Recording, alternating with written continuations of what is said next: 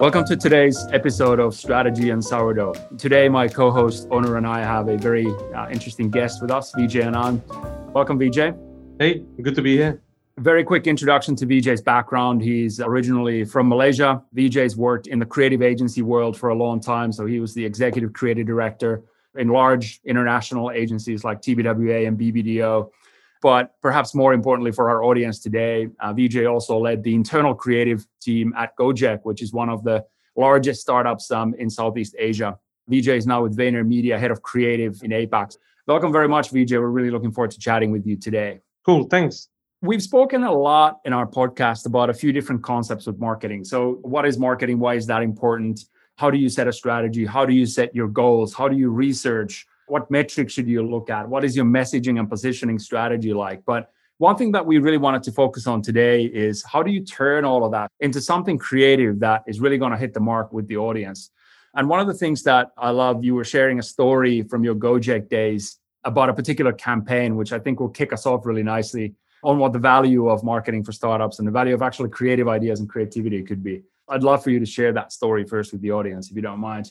Yeah, cool. I think even before we get to the story, right? Just me from the creative industry and you know the advertising industry coming into a, a, startup was quite an interesting story. My first few months, you know, being in a startup was quite an eye opener. You know, in our world, in in the creative and marketing world and the branding world, the we were the creative guys, right? We thought we were magic, but when you go into a startup, the tech guys are the creative guys. They come up with solutions every day uh, is the tech guys and the UX UI guys, right? So being there to start up and, and work and, and grow this creative team was quite interesting because now coming from the industry where you were you were the superstars, you know, the rock stars of the industry, you go to a startup and you're nobody.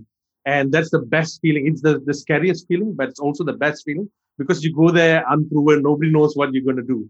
Right. So for us, the most important thing we brought into and, and what I wanted to do with when I walked into a place like Gojek was to give it a bit of personality. I kind of studied, you know, the work they were putting out before. It was nice, it was decent, but it was kind of schizo. They were funny at one point, they were emotional at one point, you know, and they didn't stand for something. So they didn't tell the story very well. So what I wanted to do is bring that personality and the story out when I walked in, and I told my whole team that, you know, and we started, you know, with like 10 creatives. We ended up growing within two years to about 120 people in uh, the Creative Labs team. But as going back to your question, uh, one of the last pieces of work that I did in Gojek, that was an interesting one, right? I think the comment after the campaign that came was quite interesting and, and it could set the whole tone and our conversation for today. So after the campaign actually rolled out, and this was kind of like a PNC campaign, right? It's only me and one of the owners. There was about three owners, the main guys who ran the show. Only one of them and me kind of knew what was happening. So it's kind of a secret. So when he rolled out, it got huge buzz and massive noise in the industry. I can talk about the campaign later, but the cool part about that, right, was one of the owners after the PR started happening, the buzz started happening about the brand. He wrote to the management uh, WhatsApp group and he said that, you know, nothing equates to the power of coolness. You can pay for amazing campaigns, expensive commercials, you know, things that look expensive, but getting a cool factor for your brand is hard to manufacture and that was quite a for me that was like my end. It was my last month i think to get a note like that. I thought like shit you know in, in two months in two years uh, i kind of achieved what i wanted to do with gojek as well. So bringing that cool factor having a personality for a startup is so important because there's this sea of sameness. There's so many uh, tech companies are similar. Even for gojek there's grab and gojek and a million others who are kind of similar like a super app. Everybody wanted to be a super app. Everybody wanted to do the same thing so you need to stand out. Your branding, your creativity needs to be out of the box for you to stand out and for people to remember you. I think the most important is getting people to remember your brand and your name. That's quite tough because they're seeing commercials, they're seeing ads, they're seeing all kind of messages being thrown at them every day. This is a super interesting story. One thing that you just mentioned sparked a question for me. Uh, you said when you go into a startup, tech guys are the creative guys.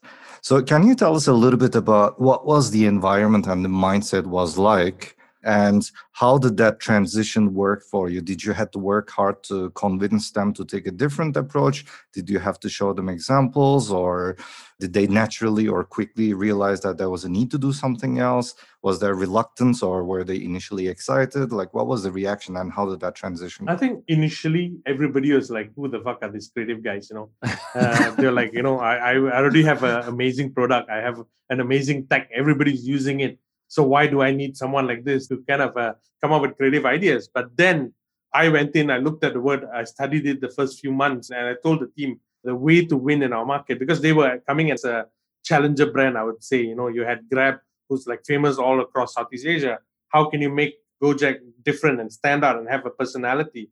So kind of like let ask them to like, you know, trust me. You paid me big money to walk in here and make a difference. If you don't trust me, you're you're wasting your money. So let me and the team put something out that's gonna, you know, change perception, that's gonna get us noticed, and that's gonna make us better as a challenger.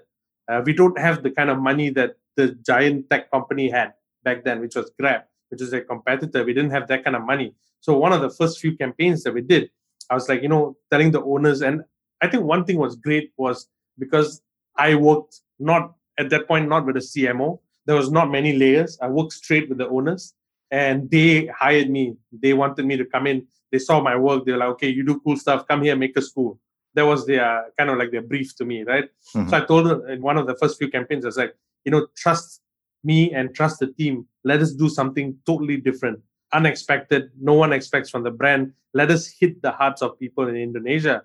And I think from there, it started becoming a snowball. One of the owners kind of said that, hey, my maid and my friends like this ad and they're not from the industry or they're not from tech or not from creative and advertising. And then normal people started noticing and started talking about it. Then they're like, hey, that's quite cool. Let's do more of this.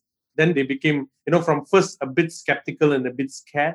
They then just got, you know, the I call it the snowball effect once you start, you just start rolling and they see the difference. People start talking about it, it grows, it grows, it grows. I think that was important. So you had to convince them to take a leap of faith almost. It's easy because I didn't have much layers. I think that's the, I, I've have a lot of friends from the creative industry who went into tech companies and they always hit, hit me up and they're like, oh, it's so tough.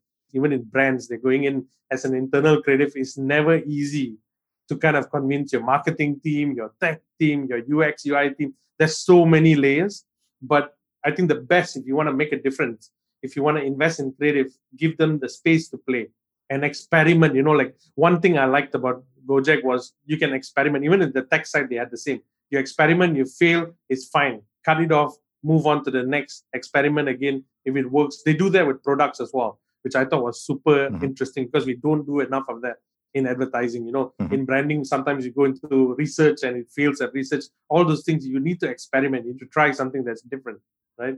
Yeah. When do you think i mean obviously gojek when he went in there was relatively late stage company you'd argue relatively well funded i don't even have to argue that it's public knowledge. It's quite well funded at that point in time but you saw some pretty interesting results when you were working directly with the founders and owners and were given the space to play and experiment um, for any of our listeners out there who might be working for a startup that's a little earlier stage, when do you think would be like a valuable point for a startup to hire a person like yourself or a creative person to oversee creative and brand and bring that perspective into the company? What do you think the right time would be for that? It's very hard to say the right time. When is the right time, right? Like when I spoke to the owners, the main owner who's now like the Minister of Education in Indonesia, like he had a one on one with me and he was like, when I started this off, I had a creative partner just like you. And when sometimes he would call me late in the night, like, hey, I've got this idea for the logo. I've got an idea for this. And then we would banter, like, oh, I would tell him, like, this is not right, or let's try this and let's try that. And he said that at the beginning, he had a creative partner with him, which started things off. The original logo was created with his creative partner. It was one of the, I think, early partners as well. I think along the way, then he dropped off and he moved on. But it was so important for him to have like a creative partner just to build this brand up from zero. I think he found that like so important. So for me, it's like there's never like a right or the wrong time to bring a creative or a branding person or a marketing person. Like I said, there's so many brands and startups and tech companies around. If you want to make a difference, yes, you can have the best tech, but if you don't tell the story, if your personality doesn't stand out, people don't remember you, they don't want to use your app and that's a loss as well so start from the beginning could be one way work on your brand, work on your story, work on your purpose. I think people want to connect not just with your tech, but a story and a purpose behind your brand, your tech company, right? I think that's important right from the beginning. But to get more serious, or if it's someone like me, I get even working in an agency now. I'm in VaynerMedia. We're we're being hit up by you know tech startups right from the beginning. They're on their first series of funding, and they're starting to get serious because they're like, okay, I need to connect with my users, and I can't connect. I have the best tech, but they don't understand. They're not educated because it's something new, something different. How can I tell the story in a very different way? And that's an interesting part, right? Start from the beginning. Because if you are not serious about it, you do it later on. It's not wrong. It's possible. You can do that, but you lose a bit of time, right? This is a very interesting point because most startups think that if the product is good enough, they don't really need marketing. Whereas in reality, the earlier you start thinking about marketing and creativity and your brand, you probably are better off in the long term. I want to talk a little bit about the work and the campaign that you did. And specifically, how was it different compared to the previous work that was done in Gojek versus the work that you introduced? For example, the work in the past was it more rational versus you brought a completely different emotional connection to it? Or was it more tactical and sales driven rather than uh, long term and uh, emotionally driven? What were the differences between the approaches? For me when i studied the previous work it was good it was not wrong. Um, there were some nice pieces. Some of them were funny some of them stood out some of them were emotional you've got a competitor who has so much more money than you. Mm-hmm. If you're just doing decent ads, it's not enough to fight against a giant who has a lot of money. So what I did was I tried to look at the market. And you know, I would consider me an outsider coming into Indonesia. And that was one of I would say like my secret weapons because I don't know much about this culture and the industry and the market. So a lot of things were blind spot to the owners it was a blind spot to the marketing team because they always like, oh, okay, I've been here, I know the place well. But when you come in with zero knowledge, you start asking more questions. Like, so what I did was I studied kind of the market and the sentiments. I saw some of the data, some of the videos that we put out. The in one or two of the things they started talking about, you know, being very nationalistic. It wasn't in everything. It was one or two pieces, and then I noticed like, well, a lot more people comment on this. A lot more people share and talk about we're proud of being an Indonesian uh, brand, you know, that's taking on Southeast Asia. I was like, that's quite interesting. That's giving you numbers. Why not, you know, do a whole campaign around it, not just one piece of work? So that was kind of like, you know, coming as an outsider, nobody sees it, but I'm saying that this might work. Let's experiment with it. Mm-hmm. Let's do a big brand campaign around this whole being Indonesian. So one of the first pieces of work that really got a lot of buzz for them. So this one, I'll just tell you the story. It was during, I think it was Sea Games or something that was hosted in Indonesia. And Grab was like the official sponsor. Their competitor was the official sponsor. So their branding and their logo was all around Indonesia.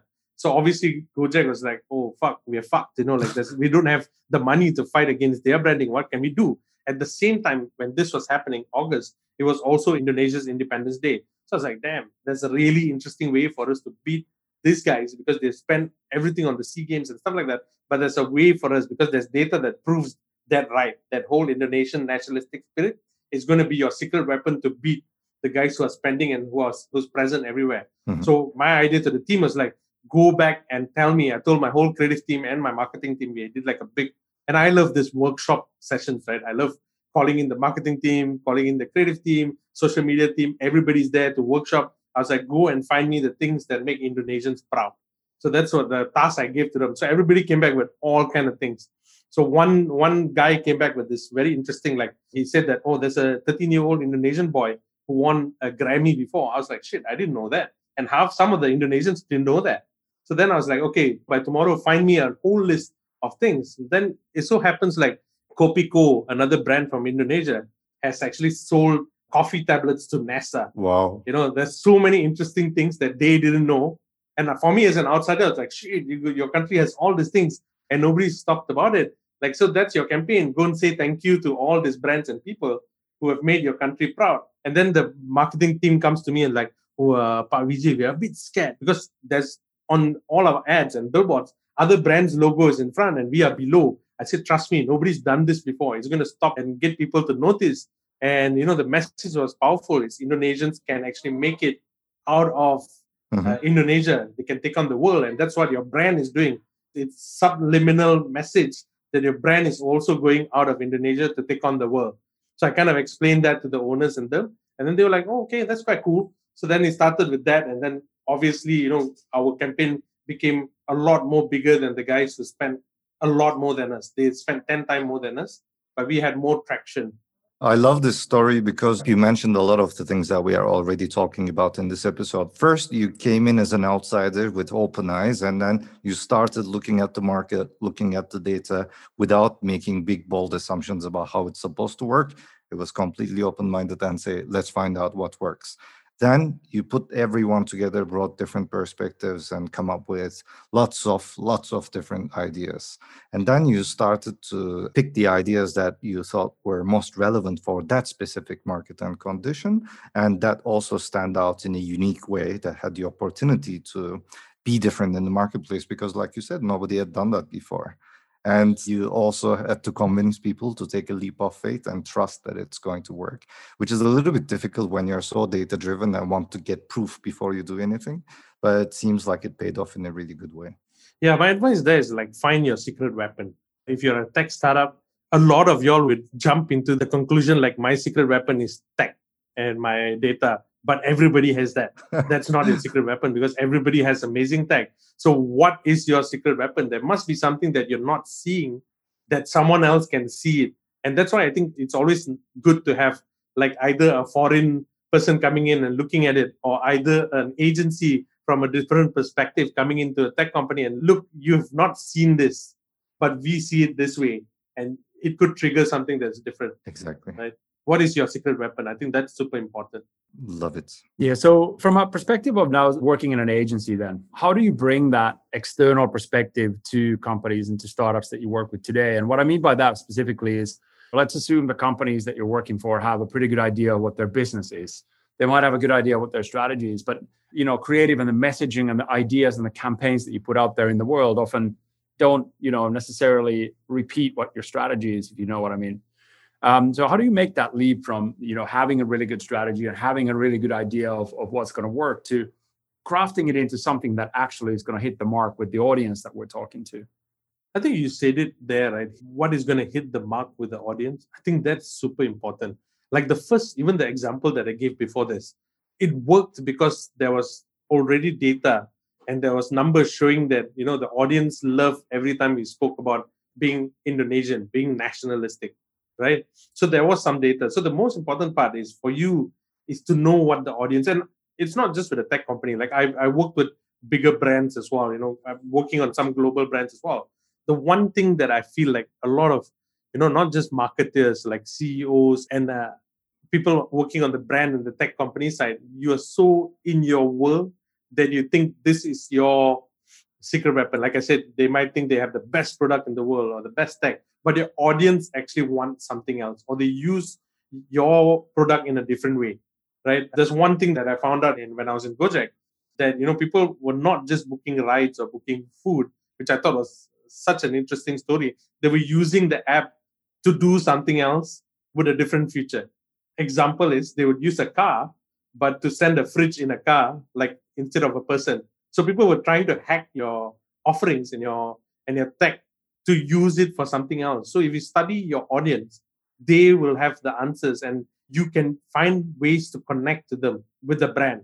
I think the most important is studying your audience, finding not just the channels they are in, how they consume it, you know, how people are, are looking at TikTok, how people are looking at Instagram and stuff like that. The audience, they've got a million things thrown at them. But if you do it in the right way, and you have the right message and the right channel and stuff like that, it will connect with them, right?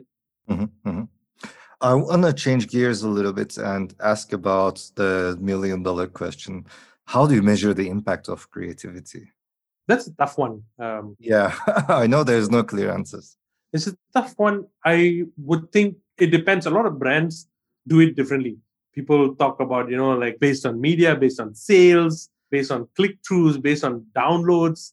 I like you know Thomas was saying much earlier. I came into Gojek at an interesting point because they were not worried about downloads at that point. If I came in in year one or year two, my tasks and my work would have been very different. Mm-hmm. My work would have been let's just push downloads, statistical downloads, because that's what you need, right? So I think coming as a creative person and a branding and a marketing person, you have to understand at which stage you need to come in and how you want to connect to the people and get the brand out as well. So if it's download mode and then push download mode.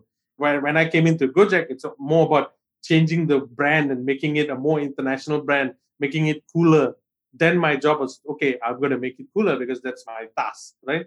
Mm-hmm. So mm-hmm. I think that part is something you have to study and you know if, if it's about making it cooler make it cooler if it's about downloads make it about downloads right so have a clear idea of why you are doing something before you go ahead and start measuring it because if you are measuring coolness by downloads then there's not going to be a Correct. strong correlation that's very different i think downloads is very technical so measuring creative is very tough but depends you know like if you're coming in to make the brand cool then you can calculate pr shares buzz you know which who's talking about like i collaborated with like musicians, streetwear artists, you know, things like that, because that was my task.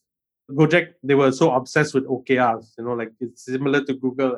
A lot of tech companies do that. Yeah, the Google. Yeah, so I would go in with my OKRs every quarter, and most of my OKRs, because my task was to make the brand cool. It wasn't about downloads and stuff like that. So I would go. My OKRs would have a lot of things based on you know PR buzz, based on uh, shares, based on comments, uh, people talking so that would be some of my results on my OKRs, right? Mm-hmm.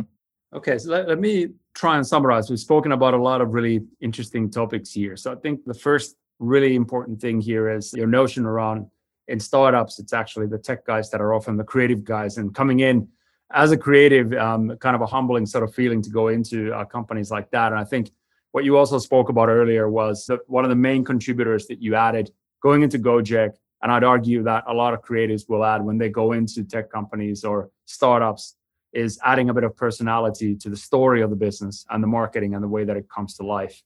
And in your particular case, and this will vary depending on the maturity of the company and what stage they're in, but bringing the cool factor to the brand was really that sort of key metric. And how do you stand out for the sea of sameness within tech companies? In your case, super apps, right? And I'd argue also that that's now no different to almost any startup in any industry. We've Onur and I have spoken about this a lot, but I think any almost any category, any industry is relatively competed in in today's world. So being cool or standing out in that category against all of the companies out there is really, really key.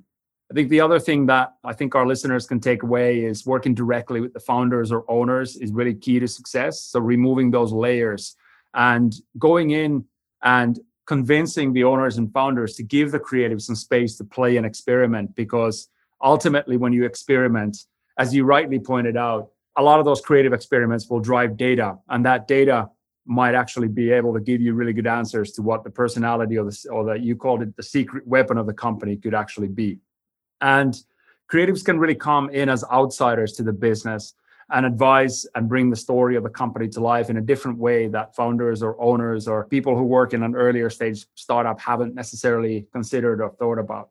And also, when you are a challenger, which a lot of startups are in many ways, and when you have less budgets, it's really not good enough to do good ads.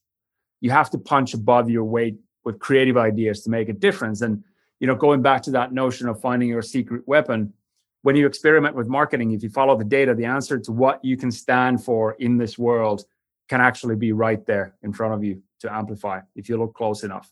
But ultimately, it still comes down to what's the right message and the right channel and the right measurement metrics to where your company is right now. So if downloads is, you know, the objective, find creative ideas to bring more downloads to life. If it is about making the company cool or making the brand more well known for something, then let's focus your creativity there and and follow the metrics that matter in that particular area.